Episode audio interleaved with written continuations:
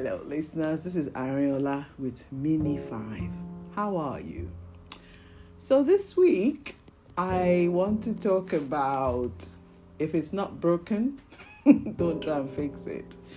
So, so many times in my life, I'm working, working so hard, and I find a way to do things and it's working.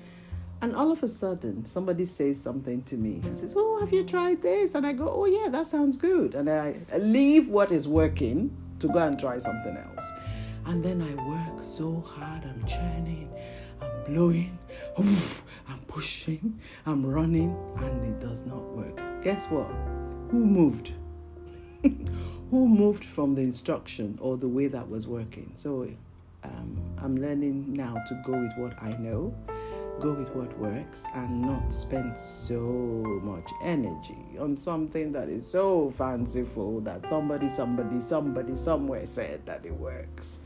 I'll give you an example. This is a, a Christian spiritual example. So during the lockdown, I had such a hunger. I just wanted to know what is God saying?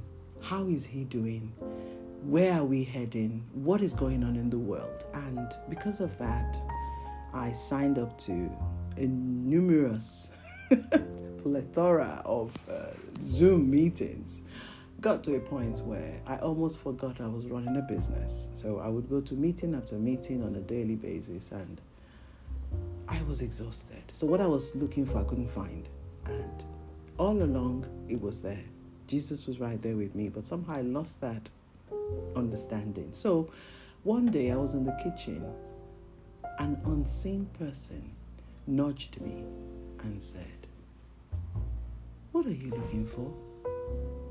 Ah, I thought, Oh, an angel has come to talk to me and say, What are you looking for? And then in my heart, I was hearing, God is saying, I'm here with you. Always, I have never left. You read my word, you hear me, I direct you in the way I normally do. What exactly is it that you're looking for? What is it that is broken? What is it that you lost that you're looking for?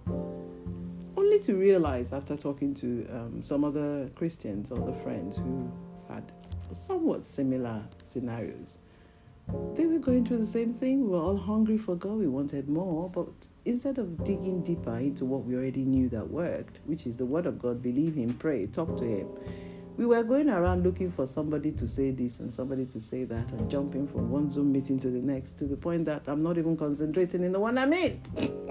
so, in other words, you are present but not really present. And I, I hate that. And that has really done something to my concentration these days. I'm trying so hard now to focus on one thing. And I think the Zoom culture, I want to blame the Zoom culture, but I've got to blame myself as well Zoom culture made it easy for you to sit on a Zoom call, take your camera off, and be doing other things in the background. God help you if you press share screen and people see what you're doing. Anyhow, so my question to you is what is it that you found that was working that you left to go and find something else?